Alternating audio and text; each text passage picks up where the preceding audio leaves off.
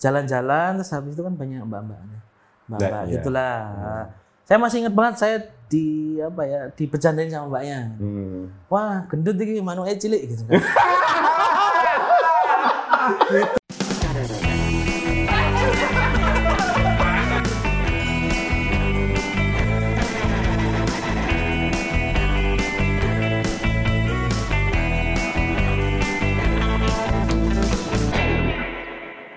Halo teman-teman, ketemu lagi dengan saya Putut EA Kepala Suku Mojo dan di sini saya kelihatan sangat atletis karena berhadapan dengan para aktor sumo.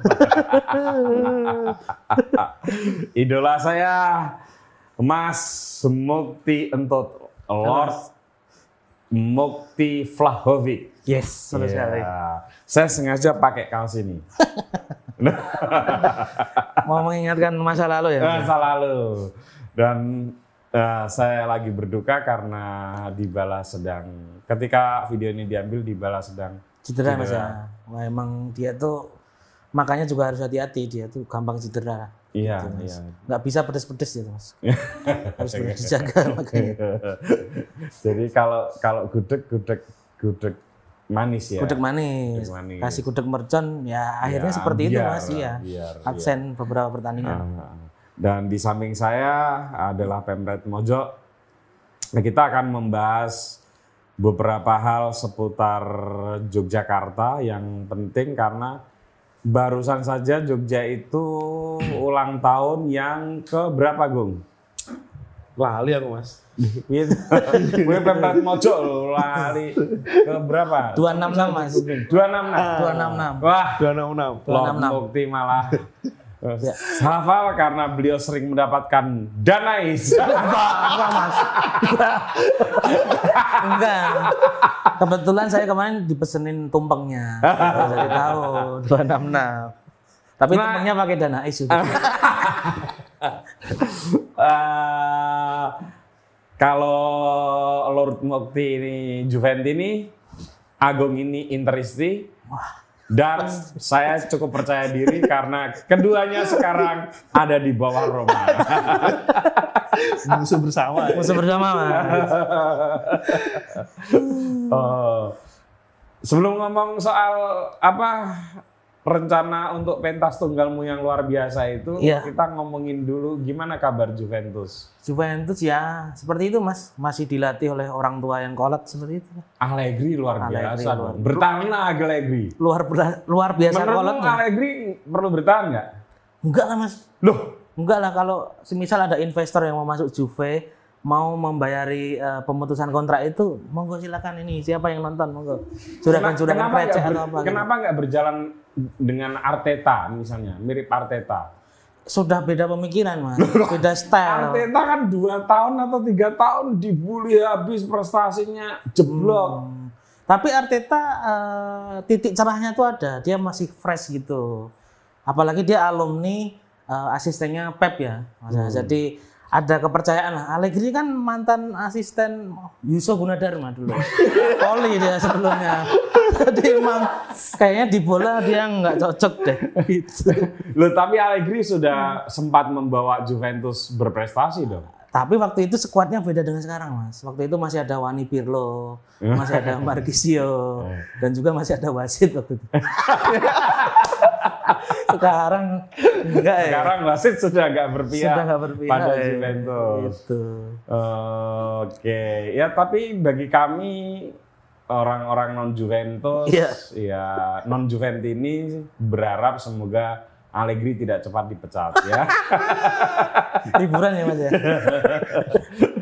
Sebagaimana berharap pelatih eh, Inter Milan Simon. Simone Simone Inzaghi juga Inzaghi. tidak cepat dipecat. Iya. Paling tukeran gitu, Mas. Kamu mau Allegri tukeran sama Inzaghi? Boleh yang mau. Ya mau, Mas. Wong krecek ditukar roti ya mau saya pilih roti lah. Prestasinya lagi buruk juga loh. Tapi Simone lebih fresh, kayaknya umurnya lebih- lebih, panjang. muda. Umurnya lebih panjang. Kalau Allegri kemungkinan umurnya pendek itu. kemungkinan orang bacok ada itu.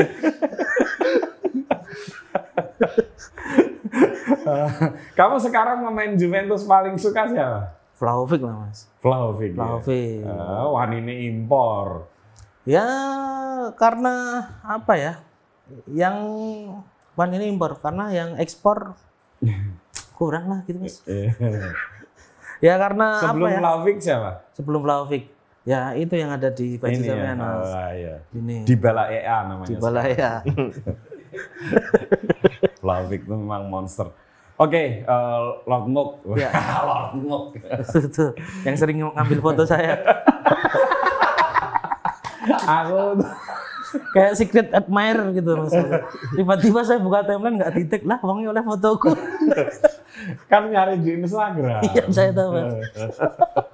Eh, ini tahun yang penting ya buat kamu ya. Iya. Karena akan membuat pentas tunggal Ya.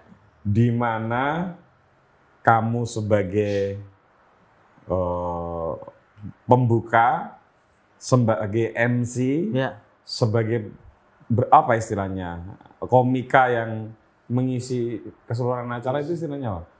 Headliner. Headliner, Iya. Headliner lah. Iya. ya. Sekaligus mungkin tukang Panitia juga saya. panitia juga. nah, ide itu dari mana? Ide itu dari ya namanya orang bikin show tunggal kan pengennya yang berkesan dan beda dengan yang lain dan juga beda dengan penampilan saya biasanya gitu mas. Oke. Saya udah ngulik-ngulik tuh, wah saya kayaknya mau show yang mengulik eh, kehidupan saya dari kecil sampai gede. Tapi kayaknya setelah saya tulis-tulis, wah kayaknya nggak penting deh buat orang. Terus aku apa ya yang beda dan menarik? Anu lah, ya di zaman seperti ini kan kita kalau bisa hidup tuh mandiri nggak ngerepotin orang lain gitu. Oke. Terus daripada manggil opener temen tapi nggak enak, Ya. manggil ini nggak enak, ya lah sendiri wae gitu. Masa sesederhana itu? Iya mas, karena biar ini juga biar orang yang nonton saya itu ya yang beli tiket itu ya bener-bener mau nonton saya tok gitu. Weh. Nah itu. Sebenarnya ada beberapa komika ibu kota yang nawarin untuk jadi pembuka. Salah satunya ada Ustaz Nawawi sama Sama Mbak Imo. sama Mbak Iqbal. ada yang nawarin, tapi takutnya malah nanti apa ya? Malah orang beli tiket ya cuma karena openernya, karena Oh. itunya mas gitu ya biar ya sama-sama kalau energinya sama kan seneng-seneng bareng-bareng gitu energiku pengen menghibur energi mereka pengen dihibur gitu Tapi apakah kayak gitu itu nggak nggak justru menguras energi ya? MC, Iya. aku nggak bisa bayangin sih Pasti. jadi MC terus jadi opener. Iya. Tuh aku ya pengen nonton terus terang. Iya. Ketika kamu jadi opener apa bedanya dengan headliner? oke Ya kayak kayak gitu. Walaupun mungkin ini masih rahasia dan itu kejutan show ya. ya Tapi memang dibedakan. Dibedakan. Saat Mukti menjadi MC, Iya. saat Mukti menjadi opener, saat Mukti menjadi headliner. ya dibedakan mas Atau opener tiba-tiba ya headliner terus dianggap enggak MC sekalian gitu. Enggak ya? enggak kalau opener benar-benar saya nanti materinya menyesuaikan juga dengan materi opener-opener stand up show pada umumnya gitu Oh memang beda. Beda mas, kalau opener biasanya eh, komik-komik yang masih merintis, masih baru gitu, terus materi-materinya ya masih masih kelihatan beda lah gitu. Ada nggak sih fenomena opener ternyata lebih lucu dibanding headlinernya? Wah ada, ada, ada, mas. Ada ya? kali ada. Dan mungkin karena itu kamu nggak mau ada openernya. Benar kali, sama. Kalau saya semua kan tetap nama saya tetap.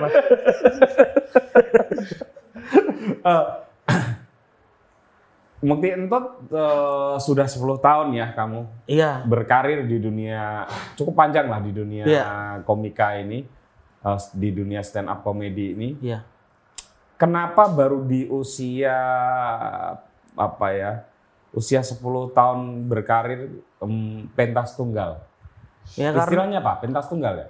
iya eh, Di dalam dunia komika apa? special show. Special show. Special show, iya. Special show. Ya karena dulu kepengen, tapi eh, dalam membuat sebuah show itu seperti pernikahan mas gitu. Wih. Enggak cuma asal ke ke KUA terus terima. Sebentar, sebentar. Anda sudah menikah? Belum. Bagaimana bisa mengumpulkan pernikahan? Dari Google mas. Eh, Gimana gak ada? Nah, jadi kayak pernikahan. Jadi nggak cuma ibaratnya saya nih eh, suami, istri saya ini ya show-nya ini gitu. Hmm. Untuk mengawinkan dua itu eh, nggak hanya butuh saya dan eh, istri saya ini, butuh juga panitia, pengurus, Catering, catering, penghulu, penghulu, pawang udan, ormas yang minta anu, prasmanan gitu. Keamanan mas yang minta snack gitu. Rencana di dua kota ya? di dua kota. Nah intinya di momen saat ini alhamdulillah saya sudah mempunyai support system yang uh, siap mendukung saya untuk membuat Yaitu? show ini. Ya, Yaitu? teman-teman Zero Luger, Zero Luger dan Majelis Lucu, bener nggak? ya Majelis Lucu Indonesia dan Bener. juga Bener ya Majelis Lucu Indonesia ya? benar mas dan Oke. juga circle-circle saya lah. Weh, Wah ini yaitu saatnya kamu, saatnya kamu gitu. Eh, termasuk siapa tuh yang mendorong paling keras Untuk membuat show untuk ini. bikin show ini? Ya MLI. MLI? Iya. Enggak, personnya deh. Oh persen, persen ini Hafid, Mas Ah. Ajib.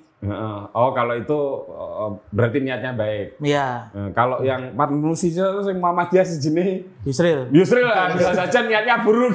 Buruk. ah, bercanda Sril. oh terkenal sekarang Terkenal, Yusril. Iya. Wah, artis ibu kota. Kamu pentas di Jakarta dulu. Iya, di Jakarta Baru di dulu. Jogja ya? Baru di Jogja, Mas. Kenapa nggak dibalik? Di Jogja dulu dan di Jakarta. Ya biar di, Jog- di Jogja itu eh, lebih pol. Lebih Hmm. pol gitu karena terakhir tuh kayak eh, final gitu, Mas. Sebagai orang Jogja, kamu minder nggak mau pentas di Jakarta? Sebagai enggak sih. Pede ya? Pede karena Apa yang bikin kamu pede? Saya tahu tingkat stres orang sana tinggi gitu. Eh, sehingga mudah Kayaknya insya Allah mudah dibikin, lebih mudah dibikin Ah, tertawa. sekaligus lebih mudah menghujat loh. Benar itu, tipis mas. Oke, teman-teman yang mau tertarik untuk eh, menonton show-nya eh, Mas Mukti Entut itu bisa beli di Bawah ini mas. Ya. apa bawahnya Raiso Masang cacai. Jadi kudu tak sebut. Iso iso mas. Eh, iso, iso, ya. Dipasang di bawah ini. Oke. Nah, Mas Mukti Entut ini kalau boleh tahu sebagian nanti materinya adalah tentang Jogja ya. Pasti mas. Ah, Pasti. Nah, kebetulan juga teman-teman eh, Mojok juga barusan meluncurkan sebuah buku ya, judulnya ini ya Jogja bawah tanah ya. Eh, itu adalah jadi gini tem, eh, Mas Mukti, Ya. Mojok itu sudah lama pengen ada liputan, liputannya khas Mojok. Eh, nah, kemudian setelah ide itu sebenarnya sudah sejak lima tahun yang lalu atau enam tahun yang lalu, ketika Mojok baru berusia berusia dua atau tiga tahun. Nah, tapi nggak segera terwujud karena ada banyak keterbatasan sehingga dua tahun yang lalu ketika kami sudah mulai, ya ada investornya gitulah sama lah kayak Iya. kami sekarang udah punya Iya. investor. Eh, kita bisa punya keleluasaan dan akhirnya kami bisa merekrut seorang pemret yang punya pengalaman liputan yang sangat panjang, Mas Agung. Eh, nah, Mas Agung inilah yang sekali, pemret sekaligus menggawangi liputan di Mojok. Dan kita terbitkan sebagian tulisan tentang liputan di Mojok yang sangat menarik ya tentang Jogja bawah tanah. Itu liputan khusus khas Mojok. Itu khusus untuk sementara ini khusus Jogja. Iya. Nanti kalau bagus mungkin juga ada Semarang bawah tanah atau Solo bawah tanah. Tapi spesial kota gede bawah tanah juga boleh. Boleh mas, boleh boleh. Dengan narsum Saya nanti akan saya bongkar eh, akar-akar singkong di bawah tanah akar singkong. Oke, gue bisa ceritain apa apa apa ini dulu deh. Apa konsep liputannya Mojok sih sebetulnya? Ya, eh, konsep liputannya sebenarnya Jogja bawah tanah itu apa sesuatu yang mungkin orang sudah tahu, Hmm. tetapi eh, apa ada hal-hal yang sebenarnya dia juga belum tahu. Hmm. Jadi ada juga hal-hal yang mungkin eh, mereka nggak tahu. Tapi sebenarnya ada sisi yang lain Hmm. yang itu ternyata eh, untuk mengenal Jogja lebih jauh gitu kan. Oke. Ya, buku ini, tulisan ini itu sebenarnya kayak jadi pintu masuk lah Iya, untuk iya. mengenal Jogja Hmm. itu. Ya, jadi misalnya saya kasih contoh ya teman-teman eh, bagi orang-orang Jogja Utara misalnya Mas Mukti, Ya. itu ada rumah di eh, Hyatt. ho- Hotel Hyatt di dekat Oh. Hotel Hyatt.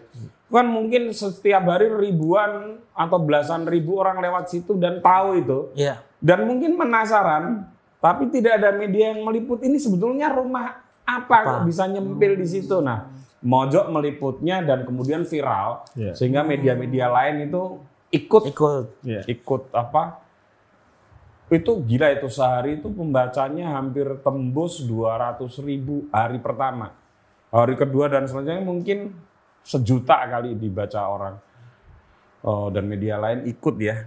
Terus misalnya kayak olive chicken Iya. ya, Iya. olive chicken itu khas Jogja. Iya. Kok bisa makanan kan dulu oleh-oleh itu bakpia patung. Iya. Siapa lagi kalau kamu ingat? Eh, bakpia? Yangko, kota gede. Gudeg lah, Gudeg, ya, gudeg yang kering. Iya. Sekarang ada banyak orang minta oleh-oleh olive chicken. Olive chicken.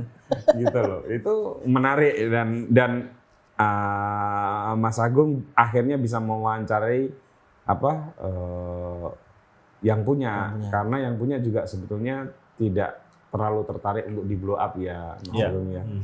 Terus kemudian ada juga warung Busput ini yang usianya 100 tahun yang sampai pernah menolak permintaan Sri Sultan. Itu Iya. menolak apa sih, Gung? Aku agak lupa. Jadi ini dia menolak eh, utusan Sultan Hamengkubuwono ke-9 Untuk memborong makanan. yang borong tempe bacem dan Tempe tahu bacemnya. Oh iya. Oh, Kamu pernah makan di Busput? Di mana sih? itu di dalam pojok beteng juga. Dia apa di dalam beteng juga di Beteng yang timur apa? eh sebentar, itu di dalam wilayah keraton di dalam Hmm. apa beteng dan itu terkenal dengan juga sebutan warung Bagala. Jadi Oh. karena yang digalak itu ternyata bukan hanya orang biasa, Semua. apa termasuk tadi utusan sultan itu tuh juga di Galai, di. Jalan Ibu Ruswo. Oke. Oh. Sekarang aku coba tes Anda ya. Ya. Ini karena materinya nanti eh, tentang Jogja. Jogja. Siapa tahu buku ini Ah. akan menambah materi Anda nanti Anda ambil satu Siap, buat dibawa pulang.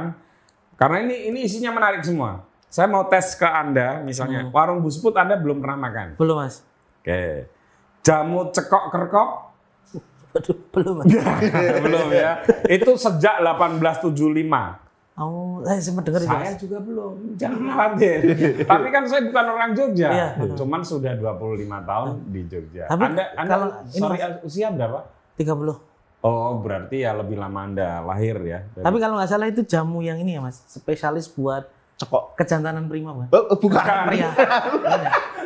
oh cekok anak kecil. Soalnya ada mas yang di Jogja itu yang spesialis. Teman-temanku kan banyak yang udah nikah, Eh. tapi belum punya anak mas. Eh. Itu pada sharing nih kemarin. Oh nek pengen ini pengen subur pengen apa ada nih di Jogja jamu ini gitu. Oh bukan itu ya? Bukan, bukan. Oh, yang Aku anak kecil. jalur info neng gua aku. Bukan itu cek, ah, Ini untuk bayi itu ya. cekok itu apa? Eh, Batuk bi- kan? biasanya untuk apa anak-anak yang dia rewel Benar, makan iya, dan Mas. sebagainya. Saya zaman kecil juga dicekok itu. Iya. Pakai gombal, Iya. gombal dikasih jamu tuh mas. jamu terus, Terus di dicekoki. Itu dulu buat ancaman orang tua tuh kalau ngeyel, wah cekoki kowe. Tapi belum pernah ya? Belum pernah. Oke. Eh, kedai rukun. Iya, oh, udah dia rukun. Udah pernah belum? Pernah. Wah, aku ya dulu belum saya. Saya pernah ke situ tapi nggak jadi makan mas. Ah, Parkiran mobilnya susah. Raiso. Raiso, mobil nggak bisa mas. Mobil. Mobil nggak bisa. Kecil, jalannya kecil. tiga. Parkir Tiga. mobilnya nggak cukup. Tiga. Oke. Ayam goreng mbak cemplung. Pernah, pernah. Bener loh ya. Di ini tuh di Bantul tau mas. Betul. Di Pajangan. Iya. Ya, eh kok pajangan sih? Ada di Pajangan. Anu Gunung Sempu. Gunung Sempu Gunung sama Gunung di Tekan. cabangnya di ini pabrik gula Madu Ya, ada. kuwi Sempu Lah ya juga. Sempu Oh, sempat juga. Jog olive olive fried chicken udah pernah dong pasti. Wah, itu mendarah daging, Mas. Wah. Makanan event. Oke. Ke makam Banyu Sumurut. Banyu, banyu semurupnya sering, tapi kemakanya belum. Belum ya, ya nggak apa-apa. Iya, Itu iya. kan itu itu menarik ini. Iya. Jadi teman-teman nih nanti kalau mau beli buku ini, ini kisahnya menarik. Salah satunya itu makam Banyu Sumurup. Hmm. Jadi kira-kira eh, Mas Agung aja yang cerita. Iya, Jogja kan eh, dikenal dengan kisah romantisnya gitu ya. Ya, Nah, ada kisah yang tragedi dan kisah makam Banyu Sumurup itu menceritakan itu. Oh. Bagaimana seorang raja, Hmm. ya, Amangkurat ini, raja apa, anaknya Sultan Agung, Ya. yang dia jatuh cinta dengan perempuan yang masih kecil, terus dititipkan ke seseorang, terus ketika dewasa anaknya raja yang suka. Oh. Nah, tapi kemudian pilihannya adalah kalau eh, dia mau menikah dengan putra mahkota, Hmm. maka dia nggak berhak untuk tahtanya. Hmm. Ya, tapi kalau misalnya dia pingin mahkota, kamu harus membunuh cewek yang Cewek dia sukai. Wah. Nah, tragis banget ya. Iya, iya, iya. Ya, dan di makam Banyu Sumurup ini sebetulnya adalah kompleks makam orang-orang yang pernah menentang kekuasaan Iya. Eh, kerajaan, Kerajaan. Jogja, Hmm. tapi dibikinkan, ya masih dihormati, Iya. kemudian dibikinkan kompleks eh, apa pemakaman khusus. Jadi wa- walaupun dianggap sebagai musuh kerajaan, tapi diberi ya masih semacam penghormatan ya. Iya. Gitu. Dan Tapi itu jadi tempat ziarah kalau misalnya ada yang mau naik jabatan dan sebagainya. Oh, nah, nah. besok kalau mau rame, Ya. ziarah ke sana Ziarah dulu. situ ya? Ya. Wah. wah, mungkin ziarahnya nggak di situ. Karena kamu orang kota gede, Ya. ziarahnya cukup di Panembahan, Senopati. Oh, dekat. Dekat. Dekat. Tapi kamu pernah nggak? Pernah sering Mas, sering. Sering, ya. Sering, sering, Mungkin tempat mainmu waktu kecil ya. Iya, iya, iya. Men- mending ziarah ke anu aja sponsor aja Zainab. Nutup itu kalau orang nggak datang. Sponsor udah udah penuh, udah penuh belum? Sponsor belum belum ada. Belum ada. Masih sponsor. Anda rugi kalau tidak menyponsori Mas Lord Mukti Entut Vlahovic. Ayo silakan silakan. Silakan hubungi Jiro Luger atau Majelis Lucu, Lucu, ya. Indonesia. Apple Apple masuk ya. Ngarani ya Mas. Oke, masuk Pogong pernah nggak? Tadi habis dari pokok Mas. Ya. Bingung nggak kalau di Pogong? Bingung. Nah, Bingung. ini ini juga menarik. Ada satu kawasan di dekat UGM, teman-teman namanya Pogong. Saya pernah kos di situ.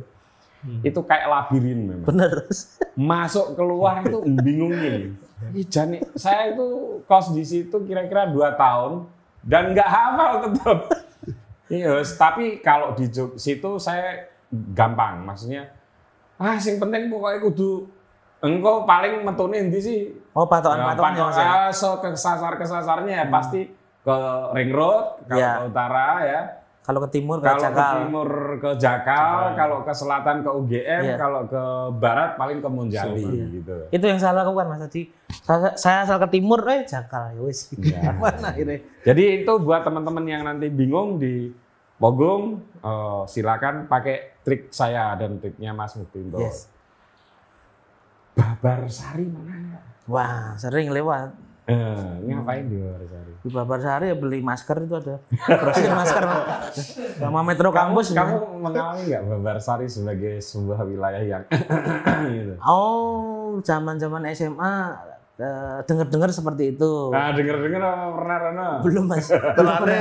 Beneran, beneran, beneran, beneran. Zaman itu nggak punya duit. Oh, saiki ngerti. Eh, Duit. masalahnya sekarang udah nggak ada kayaknya kayak gitu. Atau masih? Masih, Masih, masih. Mas. Oh, aku ngerti. Oh. Lo kemarin ditulisan ada saya. Nah, tapi di sini itu ah, ini yang sering rusuh ya. Ya, Ya, yang ditulis sering terjadi ya bentrok antar mahasiswa lah biasa gitu. Nah, ini yang paling penting. apa? Kos LV. Kos LV. Nggak tahu. Nggak tahu atau nggak pura-pura tahu? Atau pura-pura tahu? Oh, jujur, Pura-pura tidak tahu. Nggak tahu mas. Nggak tahu. Gong. LV, Gong. Jelasin. Kos LV itu dari Las Vegas. Oh, oh singkatan. Iya, singkatan. Ya, itu. Istilah. Istilah. Karena menggambarkan bebas. Jadi Ah. boleh bawa siapa saja di sana. Oh. Ya, ada kos bebas, ada kos LV. Kalau eh, kos bebas kan identik jam ya. Ya. Nah, kalau kos LV itu boleh bawa pacar, Hmm. boleh bawa pacarnya siapa. itu. Saya apalnya kos sapen mas. Kos sapen. Anak Owen yang khas dengan Supranya di depannya.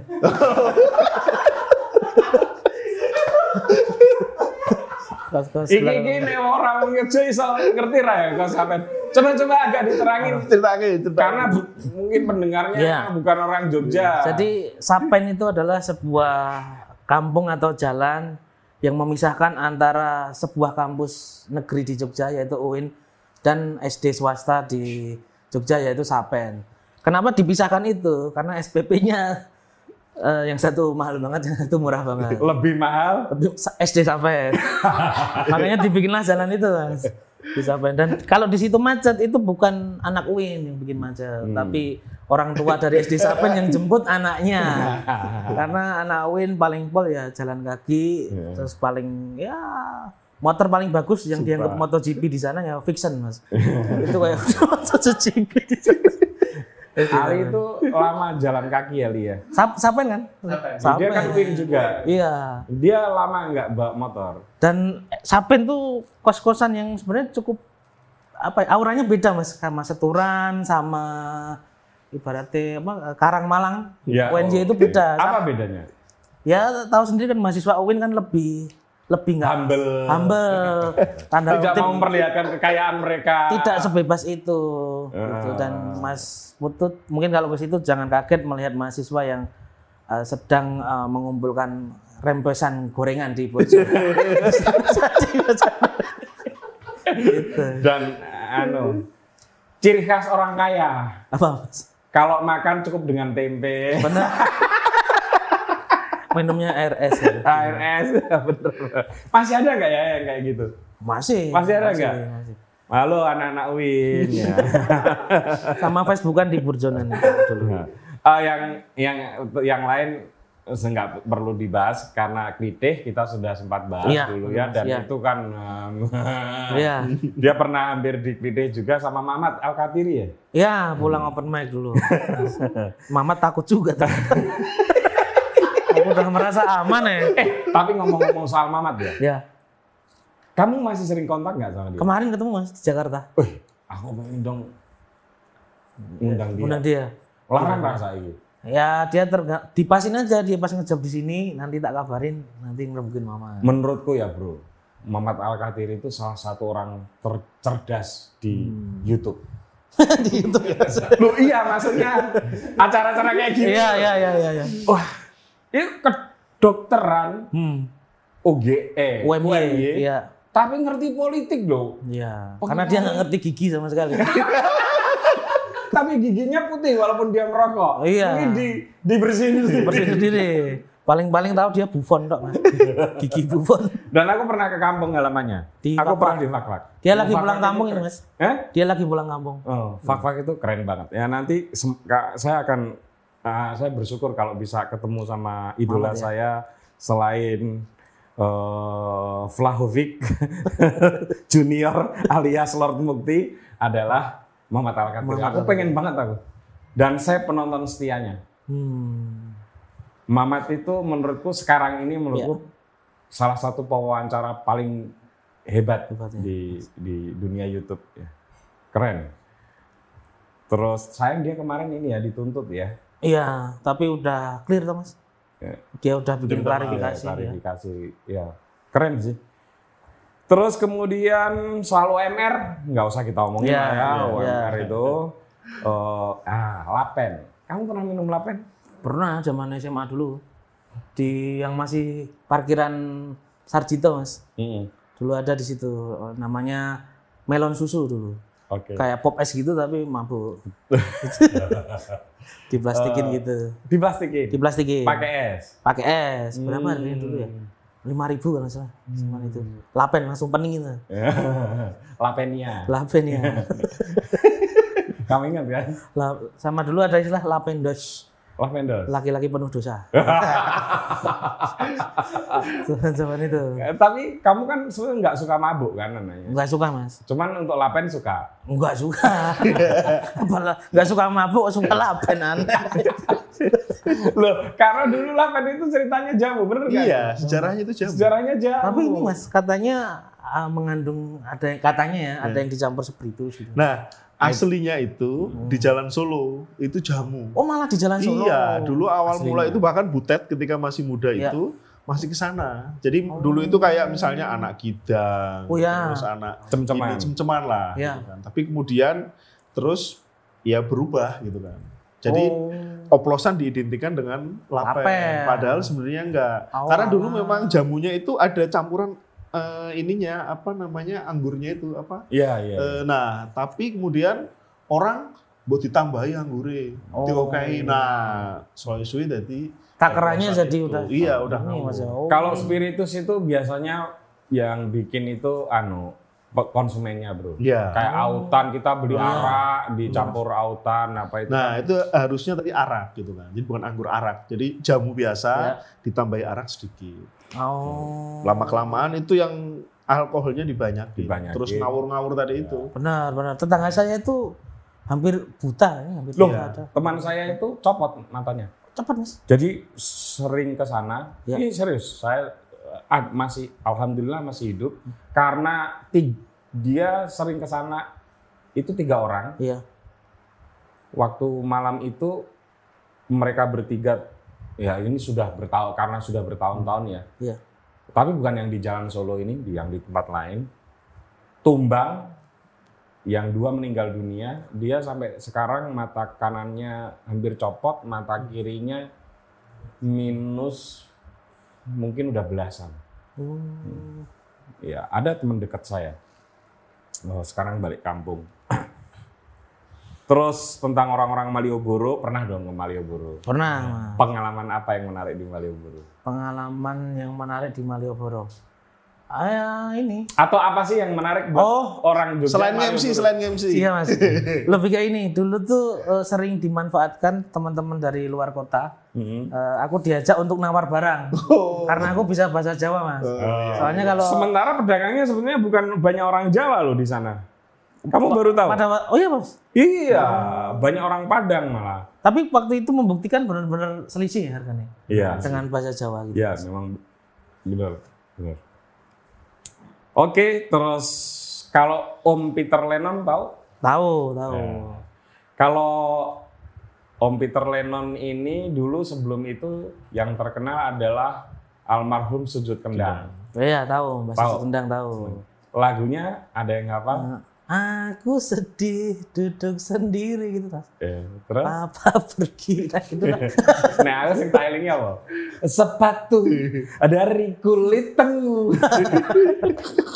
Sekarang penerusnya mungkin Mas Juliono itu ya, benar ya? Iya, Yulino Singsal. Juliono Singsat Oh, itu hampir-hampir ya, Mas ya. iya, iya, bener-bener. iya, iya, iya, Melipur iya. juga. Belum diliput ya itu ya? Iya, Nah, benar, Mas Belum. Oke, persiapan apa bro untuk eh, apa? Untuk, Untuk apa? Persiapan show tunggal ini. lebih ke mental sih, Mas. Lebih ke mental, aja. Mental. Kalau penulisan mah ya Kecil lah ya. ya gede juga, Mas. Sekarang udah ini udah bikin rundown sendiri kayak bulan ini harus nulis, bulan ini harus nyoba materi, bulan ini Tapi materi sudah hampir selesai semua. belum, Mas. Belum. Belum. Ya, Ya, masih- semoga buku ini bisa menambah Iya, Mas. materi ya. Karena aku tuh kalau nulis harus nggak nggak harus direncanain gitu. Tiba-tiba di jalan berhenti di pom bensin gitu bisa. Wah, pikiran nih nulis, nulis. Karena kalau semisal diniatin nulis, jatuhnya nanti malah scroll Twitter sama ngegame. ke, ke distract terus malah. Oh, jadi kamu sering ya tiba-tiba minggir di ada dapat ide langsung Iya. minggir gitu Iya, ya. Mas. Oke. Gitu. Eh, kalau menulis kayak gitu itu menulis naskah untuk eh, stand up komedi kayak gitu itu tantangannya ada di apa, bro? Tantangannya adalah ketika nulis udah nemu punchline, Mm-mm. sayanya sendiri ketawa, orang ketawa nggak ya gitu. Ragu. ragu tapi semisal uh, mat- premis atau materi yang saya tulis itu kayaknya sedang relate banget itu pede saya Hmm. karena orang pasti dengerin juga udah tahu tuh mas Masalahnya kan gini, bro.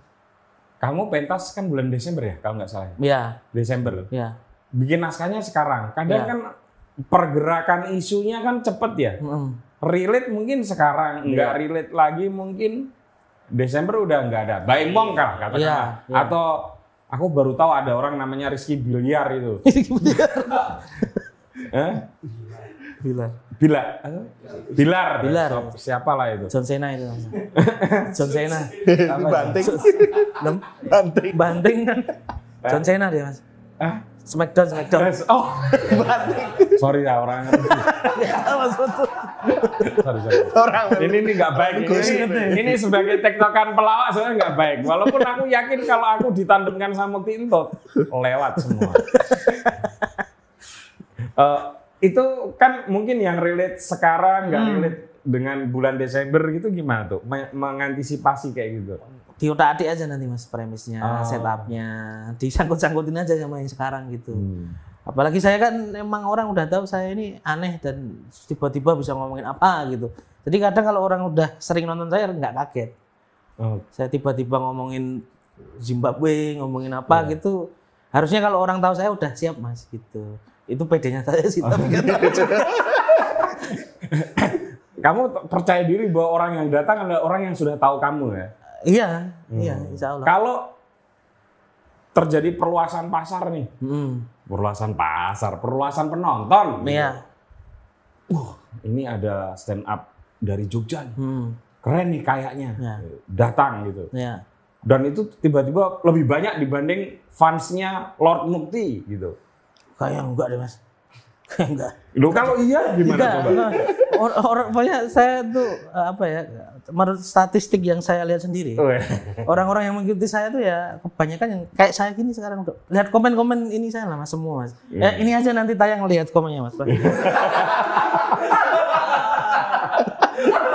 Tapi alhamdulillahnya orang-orang itu sekarang sudah menunjukkan wujudnya, nggak cuma di komen-komen di Ya, medsos. saya kan mengikuti medsos Anda. Ya, Mulai banyak tuh yang komen perempuan-perempuan, Iya. cantik-cantik. oh enggak kalau cantik mas. Ya, ya, ya, maksudnya- followermu bilang? Maksudnya cantik relatif. ya, relatif. Gitu. Udah nggak yang eh, fans lama ya tetap lah. Tetep, Tapi ya. ada fans-fans baru Iya. para dedek-dedek gitu. Ya. Ada materi khusus untuk mereka? Ah, mungkin mereka kadang ketarik ke apa ya namanya black hole saya ini. Karena kadang-kadang saya juga bahas persistaan tentang iya, sista, sista-sista. gitu. Iya. Oke. Tapi itu yang nggak tersinggung ya, maksudnya yang Iya. ya, iya. sama-sama men- menertawakan fenomena. Iya, bukan yang mengejek. Gitu. Iya, Eh, iya. Karena takut juga ya, Bro ya. Wah, takut mas. Udah banyak yang ini. Karena Mukti itu kan identik dengan Jogja, identik dengan sepak bola, Iya. identik dengan Sista. Iya. 3A. 3A. Jogja, sepak bola, Sista. Sista. Masih itu ya. Masih, masih. Masih. Tapi sekarang musik juga kadang saya mas. Wih, Musik juga kadang. musik. Musik. Apa tuh misalnya? Musik ya mengikuti skena-skena anak-anak bertote bag gitu, bersepatu, senja. senja, ber- bersepatu lokal pride gitu-gitu saya mengikuti. Mas. Makanya kadang saya nonton konser itu kadang nggak nonton konsernya, Nonton sepatunya. nonton penontonnya. Apa yang bisa dibahas? Tapi kadang nonton penontonnya itu memang menarik ya. Menarik mas. Ya. Menarik. Iya, iya, iya, iya, iya. Oke, eh, persiapan mental Ya, udah, persiapan naskah udah, manajemen udah siap. ya, Eh, nah, yang paling penting juga adalah per- persiapan fisiknya fisik. Perlu ya. Perlu mas pasti saya olahraga setiap hari. Olahraga masih masih sepedaan Nah, ya. kadang ludo juga saya mas. Saya olahraga juga. Bro, ya, kamu kan orang kota gede. ya. Kalau mau ritual kayak gitu masih misalnya sholat hajat atau Hmm. wudhu dulu sebelum pentas itu ada nggak? Wah, tuh. Atau sowan ke Anu. kiai? Nggak ada ya mas. Betul nggak ada. saya malah apa ya? Aneh saya. Saya itu malah memakai kad- kadang ya, tapi eh, kadang-kadang masih saya pakai. Saya malah memakai ini mas eh, mitos pemain bola. Jadi di sepak bola itu ada pemain namanya Indrianto Nugroho. Dulu pemain PSIS Semarang. Iya. Itu dia sebelum bertanding selalu membalik sempaknya gitu. Celana dalam. Dan itu selalu kamu lakukan. ya. Kadang saya lakukan.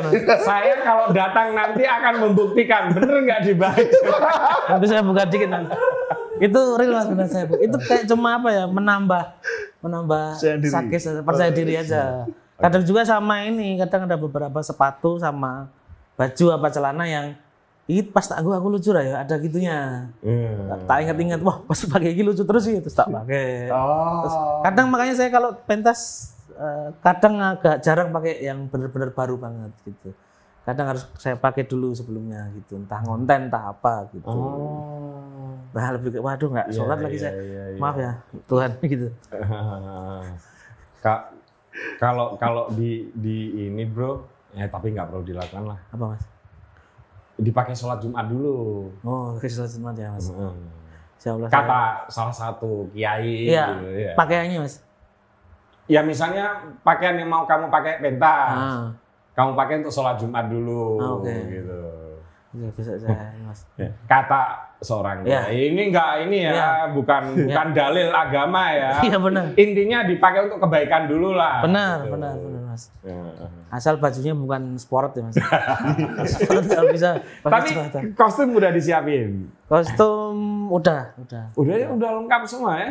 udah. Ya karena ya show-nya tentang saya ya udah semua tentang saya ya udah Oke. nyari ini ya gampang mas. Nah terus kenapa pemilihan kalau sorry kalau yang di Jakarta venue-nya di mana?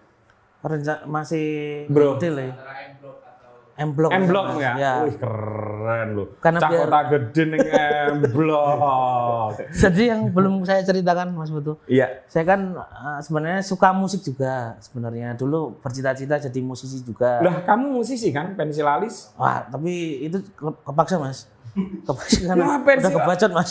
Pensil alis tuh kalau nggak ada muntintut bukan pensil alis. Kipas angin apa? Kesedot sampah. Kesedot sampah. Nah, pengennya tuh jadi musisi indie-indie gitu, musik indie karena zaman dulu kan kalau kamu mau disukai cewek ya main musik gitu tuh. Jadi dulu pengen pengen jadi seorang musisi, terus eh sekarang jadi pelawak seperti ini. Ya kenapa enggak ketika saya punya kesempatan bikin show tetap bisa memasukkan unsur musik di show saya. Unsur musik itu dalam arti Anda menyanyi. Enggak, panggungnya sih Mas. Gimana tuh? Panggungnya, vibe-nya. Vibe-nya vibe musik. Vibe musik. Ada gitar tergantung di mana-mana. Mungkin ada gitar-gitar, ada IO juga. ada drum tapi nggak dimainkan. Nggak dimainkan. ada posternya Ahmad Dhani gitu ya. Enggak juga, Mas. Panggungnya aja mungkin sama vibe-nya seperti itu. Vibe-nya. Oh. Ya seperti ini, seperti Jogja bawah tanah. Vibe-nya nanti akan seperti show-show bawah tanah yang gelap. gitu. Wih. Nanti mungkin saya akan stand up cuma memakai lampu di kepala gitu. Eh, penontonnya nanti. Justru saya nggak pengen yang mewah-mewah, Mas. Eh, pokoknya yang Iya karena kalau mewah satu ngerepotin panitia. nah, Dua harga tiketnya mahal. Iya. Tapi kalau Muktintot sih dikasih tiket berapapun pasti akan disambar oleh uh, para penggemarnya. Uh, udah ada info tentang berapa harga tiket? nanti cek aja di webnya. Cek aja ya langsung di tadi itu di Iya. bawah ini entah bisa dipasang entah enggak ya pokoknya cek aja di bawah ini. gitu. Bisa. Terus kalau Anda mau beli buku Jogja Bawah Tanah ini harganya berapa Mbak? Lupa ya? Cek di ini Instagramnya buku Mojok. Iya, Ya, nanti pesan di sana. Instagramnya buku Mojo ini enggak jualan buku. Iya, tapi yang katanya- jualan buku online. iya menghubungi sana katanya. Berapa ya? Mungkin Sekitar enam- 70-an lah. 60 sampai Iya, 70 ribu. Ka, bagi Anda yang membeli tiketnya Mukti Entut Iya. 100 pembeli pertama Ya. tidak mendapatkan buku ini. Dibeli dengan terpisah. Oke, eh, eh, aku pindah ke Agung dulu ya. Gung, kamu sebetulnya, eh sorry sebelum ke Agung, ada satu lagi, venue-nya di Jogja. Kayaknya di Jogja belum bisa kita kasih tahu juga, tapi yang pasti di tengah kota, Mas. Agar memudahkan teman-teman dari Aku mau briefingnya wis ono. Oh, ya, di situ ada. Wah, tak sebut kira. Boleh, boleh, Rawo. takutnya nanti besok pas acara ambruk, Mas. ya, aku seneng penonton sudah berjubel. Oh, Oke, pokoknya di salah satu venue Iya. yang punya memori 90-an lah ya, Mas. ya? 90-an betul. Iya. Ya. Ya, saya agak takjub juga kenapa venue itu yang dipilih. Hmm. Ya, tapi menarik lah itu. Iya. Oh, oke. Eh, Oke Gung, Eh, kalau di Jogja ini kan ada tadi kamu bilang ya, ada kadang hal-hal tertentu yang orang pernah dengar ya, Hmm. tapi nggak punya waktu untuk mencari tahu dan nggak banyak media yang menguli gitu. Kira-kira daftarnya di Jogja masih banyak nggak, Gung? Banyak, banyak, Banyak banget ya? Ya, Hmm. banyak. Dia termasuk misalnya kemarin pernah kita tulis juga Eh. soal sarkem misalnya. Oh, nek sarkem ya ke. Loh. Sebentar. Jalan-jalan aja mas. Ya enggak, pertanyaan saya Masuk. itu pernah masuk. Masuk pernah. Gang Biro. Kan yang punya ngisi infak itu mas. Kayak Oh, iya. ngisi kotak itu loh, yang dari stasiun. Ya, eh, Ya berarti sarkemnya nggak? Iya. Iya. iya. Pertanyaanku nggak akan aku lanjutkan. Iya. Karena pertanyaan selanjutnya adalah kamu ngapain di sana? Oh itu eh, Oh, dijawab. Oh, ya biar kan mas biar orang nggak bertanya-tanya. Eh, ada teman dari Jakarta penasaran kayak apa tuh sarkem jalan-jalan itu. Hmm. Udah saya pernah di podcast saya juga saya bilang jalan-jalan terus habis itu kan banyak mbak-mbaknya. Mbak-mbak Nah, iya. gitulah. Saya masih ingat banget saya di apa ya di bercandain sama mbaknya. Hmm. Wah, gendut iki manuke cilik gitu kan. itu. Waktu itu. Terus jawabanmu orang mbak gede. Saya mengiyakan sih. Tapi saya pertama kali juga ke situ Mas dan apa ya wah benar-benar ya agak ada takutnya juga soalnya saya Mas karena Kenapa takut? Ya kan one stop one stop hiburan banget kan di situ ada karaoke-nya terus Kamu kan suka menyanyi. Kenapa takut? Suka musik. Ya, Kenapa takut di- dengan Ya karaoke? nggak di situ juga mas, mending di rumah pakai headset kan. Auranya tuh dan saya penakut jadi di situ Enggak takut. serem. Takut ke apa? Ya, Lebih spesifik lagi. Lebih spesifik- spesifiknya lebih spesifiknya takut kayak dipala gitu gitu. oh, malah aman di situ. Karena saya ke situ nggak tidak apa ya tidak shopping shopping Hmm. ya cuma sekedar jalan-jalan takutnya ada yang nggak terima oh malah apa kamu penyusup ya atau apalah gitu mas Enggak. takutnya. Enggak lah. Gimana, Gung? Enggak kan? Enggak, Sebagai enggak. orang yang aktif ke, eh, sana. Nah, tapi kan wartawan. Iya. Dari hutan dia. Misalnya kayak orang Jakarta, tahunya itu satu gangnya cuma itu aja. Padahal banyak gang dan yang digunakan untuk seperti itu cuma gang tiga. oh Ada gang satu, gang dua yang lebih dikenal sebenarnya untuk kampung turis kayak Prantiro Taman. oh Cuma orang-orang taunya ya tadi itu gang tiga. semua kayak gitu ya mas ya? Iya, padahal enggak. Nah, kemarin kita mengulas semua di sana. Iya. Saya ada Empat itu juga, tulisan ya, Gung. Empat atau lima tulisan tuh ya. Iya. ada yang deket TK juga tuh ada Iya, TK. ada Lu ada mesinnya juga. benar Ada. Kalau di gang tiga musola. Benar. Musola. pas ronda juga ada Iya. Cak Non itu pernah kan bikin uh, show JKN di situ, Di situ, Mas, luar biasa. Kata Mas Alit sih katanya di situ ada kulinernya yang enak katanya bakminya enak Bakmi, ada bakmi. nah katanya bakminya enak mas Apalagi bakmi setelah sore. Kalau kamu, bro, apa yang di kamu kan sejak kecil lahir di Jogja ya, di kota gede. Iya, iya. Gini teman-teman saya kadang-kadang harus menyebut spesifik kota gede karena secara kultural ada sentimen antara orang kota gede dengan Jogja. Nggak tahu kalau sekarang ya. nah Agak pengen dibedakan. Iya. Oh, cah kota gede, Iya. Gunung Jogja. Masih nggak sentimen kayak gitu? Kalau zaman saya sih lebih ke ini mas, orang kota gede nggak dis- nggak mau disebut anak kabupaten, Hmm. karena masuknya kota madya, Hmm. lebih ke cecean gitu sih. Ya, kalau orang zaman dulu mungkin merasa bahwa di situlah pertama kalinya kerajaan Mataram. Hmm, Ya kan? Iya. Gitu. Jadi agak agak dibedakan. Terus karena efek pembangunan juga agak agak dulu agak tersingkirkan kan. Iya. Ceritanya kalau aku pernah baca satu apa cerpen antropologis tentang kota gede gitu. Tapi gini, ada nggak rasa penasaran kamu tentang Jogja yang media atau nggak usah media deh, kamu merasa itu nggak tahu apa gitu.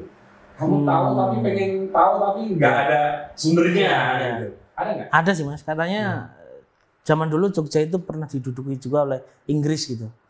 Nah situs-situsnya itu saya nggak tahu nih di mana aja yang diduduk, pernah diduduki oleh Inggris. Karena kursinya udah lapuk dulu. Lama? Oh diduduki. Kurang lucu ya. Karena saya membayangkan jika mungkin ya dulu yang menguasai sini Inggris, mungkin di Jogja ada banyak jalan-jalan atau gedung-gedung yang namanya kayak di Liga Inggris gitu mas. Oh. Apa gitu. Kan Vandenberg itu kan Vandenberg kan Belanda. Belanda. Katanya Inggris pernah ke sini juga. Tapi situs-situsnya nggak tahu gitu. Ka- Kamu tahu soal itu? Orang. Enggak ya? Hmm. Orang Swiss ya katanya saya. Ya, katanya nggak lama tapi ada. Dan ya. Kalau Jepang kan jelas ya. Gua Jepang, gitu kan. Dan dan di museum yang di apa itu yang terbaru itu museum oh, yang di perpustakaan daerah itu itu ada penjelasan soal oh, pendudukan Jepang. khusus Jepang ya. Oh. Menarik itu rumusannya termasuk di Sri Sultan kalau nggak salah membuat keputusan supaya warganya nggak tersiksa lalu diminta bikin slogan Mataram, benar nggak? iya. Itu Oh, sejarah selokan Mataram. Mas? Iya. Hmm. Oh. Iya, itu itu menarik itu sejarahnya. Kalau kuliner bro, Iya. apa yang paling kamu sukai? Walaupun ini pernah aku tanya, yang kira-kira orang belum banyak membahas. Hmm. Identik Jogja itu kelatak, Iya. gudeg, Iya. bakmi, Iya. ada nggak Kuliner. Yang paling saya sukai mana nih Mas? Sambal welut. Pak Sabar, Pak Sobirin, yang Pak Sobirin. Pak Sobirin. Pak Sobirin. Pak Sobirin itu di mana ya? Di daerah Jalan Imogiri Barat juga, dekat lapangan bola Semail. Eh, itu malah lebih friendly untuk mahasiswa, untuk person karena kalau di Pak Sabar kan Kiloan, kiloan, kiloan, kiloan, setengah ah, kilo, kiloan. sekilo. Kalau di Pak Sobirin itu ya per porsi, Mas. Porsi. Tapi belutnya tetap besar-besar ya? besar besar. Oke, Pak Sobirin ya? Pak Sobirin. Aku aku harus ke sana. Sobirin, kayaknya. sana mas. Ada Pasti lagi nggak rekomendasi? Rekomendasi sama ini depan pasar Kolombo Jakal. Wah itu daerahku itu. Daerah mas itu Apa ya? ada pickup yang jualan tahu bulat sama sotong. Wah, sotongnya ini mas itu. Tahu? Sotong. Sotong. Enggak ini bener itu. Beneran. Setiap jam berapa aku aku lewat situ? Sore, sore, sore ya. Sore jam-jam 5 gitu mas. Kamu anak kota gede terus lu angkat Balik sotong. Jirologer kantornya situ. Oh iya, Jiroluger kan. Sotong itu kayak itu. Iya, loh. Iya, iya, Cumi iya. itu ya. Kayak cumi Mas. yang di situ enak, soalnya yang di kota gede kurang gitu. Ada lagi nggak? Satu lagi deh. Satu lagi ya. Satu lagi yang enak yang habis saya makan. Oh ini ada. Kemarin sempat ramai juga nih saya review. Hmm. Angkringan Hidden Gems nih. Angkringan yang menjual katsu kare. Namanya angkringan Majas mas. Angkringan Majas itu ada di Kodim, Kodim, Kodim ini, Kodim Kota atau Sleman? Ko- Concat, Concat. Oh terminal Concat Oke. itu ke arah Oh, Pan dulu. ke arah ya Pandolo yang Burjo Kodim itu kan mas Burjo Kodim. itu sebelah barate ada di map Angeli aku sing wong Yogya ra mudeng ya. Pokoknya nanti kalau di Google Map nyarinya angkringan majas. Nah. angkringan Majas. Nah, itu, itu- apa menunya? menunya sesuai keinginanmu. Ibunya jadi Nah, aku Pak belut goreng. oh, kalau pas di situ ada sawah ada belut bisa. Soalnya ibunya pinter mas. Ibunya itu ternyata mantan chef kapal pesiar gitu. Nah, jadi walaupun angkringan ibunya ini makanannya internasional. Ada aglio, ada katsu tadi, bahkan ramen pun beliau bisa bikin. Dan harganya harga mahasiswa. Apa yang kamu sukai di situ? Saya suka katsu kare, katsu karenya saya suka, terus minumannya juga enak, empon-empon anget gitu, empon-empon. Kopinya pun bukan kopi ini mas, bukan kopi saset di situ. Bener-bener bapaknya eh, giling pakai tangan kayak Firsa Besari gitu. yang alat itu loh. Firsa Besari, Ira kan sering bikin itu kan dulu. Kalau gue Gong, eh, Mojok juga dikenal sebagai salah satu situs web yang merekomendasikan menu-menu kuliner di Jogja yang nggak Iya. biasa. Eh, apa yang belum dimuat di Mojok dan lagi pengen dieksplorasi dan di apa dikabarkan kepada pembaca? Ya, eh, ini lebih ke apa? Kekinian mungkin ya. Tadi sempat kita bahas di pasar Keranggan itu, Ya. lantai dua, itu kan lagi banyak tuh tempat makan-makan enak. iya, Mas. Nah, itu akan kita bahas mas, akan kita review. Kalau perlu satu persatu gitu kan. Benar. Ya, karena Karena di, Mimi gitu kan mas katanya. eh, nggak hanya mie sih, gitu kan. banyak gitu kan. Itu yang malam atau yang siang? Yang siang malam ya, Lia. Oh, malam juga tuh, malam? Iya, malam ada juga. Aku beli steak di situ. Iya, siang Ada, malam. aku Steak, Mas? pernah. Oh. kita kan punya di pojok kan punya penglaris online untuk apa tempat makan ya. Iya. Ya Ali itu kan. Nanti nanti tanya dia gitu kan. Sotonya enak tuh ada sotonya. Iya. Kalau pagi. Lengkap. Tapi Ya, sotonya pagi. Pagi. Ya. Cuman aku belum pernah makan Iya. sih di situ. Ya itu jadi kayak titik kumpul anak muda sekarang gitu kan. Bukan hanya anak, anak muda sih, Mas Putut aja ke sana gitu kan. Iya. Eh, kalau aku kan kebutuhan iman. jalan kaki olahraga. iya. Oke, Ya. eh, teman-teman is ini sebetulnya masih bisa panjang, cuman saya belum sholat asar ya. Iya, Ah. kan Mas. Saya lupa. Eh, udah. jadi alasannya agamis gitu ya. Eh, terima kasih Bro Moktianto Makasih. jauh-jauh Mas datang masuk. dari kota gede Gede, ke kantor Mojo. Mas Eh, Putu, saya mau ngasih Mas Putu boleh nggak? Ada cindera mata dari kota Wis. gede nih Mas. apa nih? Kos-kosan LV. Jersey Mas. Yes. Jadi ini Sebentar, ini saya, saya harus buka ini. Bukan Juve, bukan Juve. Jersey. El Metronom. Nah, Wow, El Metronom. Bisa dibeli di mana? eh, nanti akan ini ini limited ini Mas. Limited. Pen- Jadi teman-teman nggak bisa beli karena ini dibikin khusus Limited. dua. Kita. Cuman dibagi-bagi. Luar biasa. Tapi kalau netizen wah pengen pengen pengen bisa lah nanti. Yang kamu hijau nggak dicetak ulang, dicetak ulang. Yang hijau. Yang wajahmu hijau yang sering dipakai Seno Oh. itu loh apa tulisannya yang dipakai Seno itu? Fak Bukan Fak Mukti- untuk aku kan judul judul show-nya dia. Mukti fucking kentut. Hah? Iya, Mukti fucking. Yang Iya. gambarnya hijau Nah, hitam. itu beda vendor mas. Kita setiap bikin baju vendornya beda semua. Yang kemarin kan sama Mas Farid itu beda lagi. Oh, Ini iya, beda lagi mas. Makasih bro. Sama-sama Ya. Mas. Dan saya akan hadiahi kamu yang baru aja. Terima kasih. Jogja bawah tanah. Jogja, Mas. Semoga Silakan. bisa menambah khasanah saya dan Iya, materi. Sehingga nanti bisa materinya lebih mantap lagi. Oke, teman-teman, begitu saja. Jangan lupa sekali lagi tonton tidak sembarang show. Fuck aku, ya. Fuck untuk aku. Fuck untuk aku. Judulnya fuck. Agak lucu Mas Putu. Ngene iki lho, nek urung salat iki ngene iki lho aku. Fuck, fuck, judulnya fuck untuk aku. Ya, Iya. Kok fuck untuk aku itu apa? Ya di era seperti ini daripada ngefuck orang mending ngefuck diri sendiri. Oh. Seperti itu. Tuh, Fuck-nya tulisannya FAK ya. Iya, FAK. Judulnya fuck untuk aku. Iya. Dibuka sendiri, di MC-in sendiri oleh Mas Multinto, Iya. di opening opening ya openernya Mas Multinto sendiri dan pengisi intinya adalah dia sendiri. Iya. Kecuali cateringnya beda dan Beda. yang lain-lain beda. Iya. Kalau kayak gitu tuh bro, kamu makan dulu atau enggak? Kalau mau pentas? Kalau pemerintah justru enggak mas, Enggak ya? justru enggak, karena biar lebih lincah seperti itu. Oke. Gitu. Sorry, Ya, ini agak sensitif. ya. Eh, pakai pendorong hangat-hangat Oh, enggak, kalau itu enggak. enggak ya? Enggak pernah, karena saya punya prinsip ketika saya berdoa harus dalam keadaan sober. Nah, gitu. Kan minta sama mas minta sama yang di atas. Oh, oke oke oke. Ya, oke. Eh, teman-teman ya, silakan eh, datang dan tapi datang jangan datang. Pastikan sebelum Iya. datang membeli tiket dulu.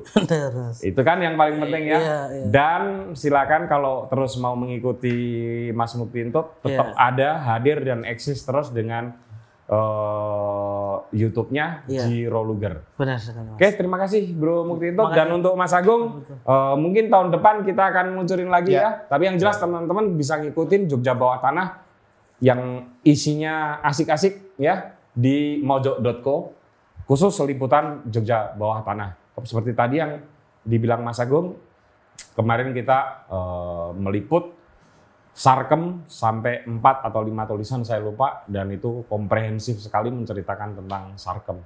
Begitu teman-teman sampai ketemu lagi dengan tamu saya selanjutnya. Udah. Son bro. Makasih, Mas. Suruh Mas Mukti.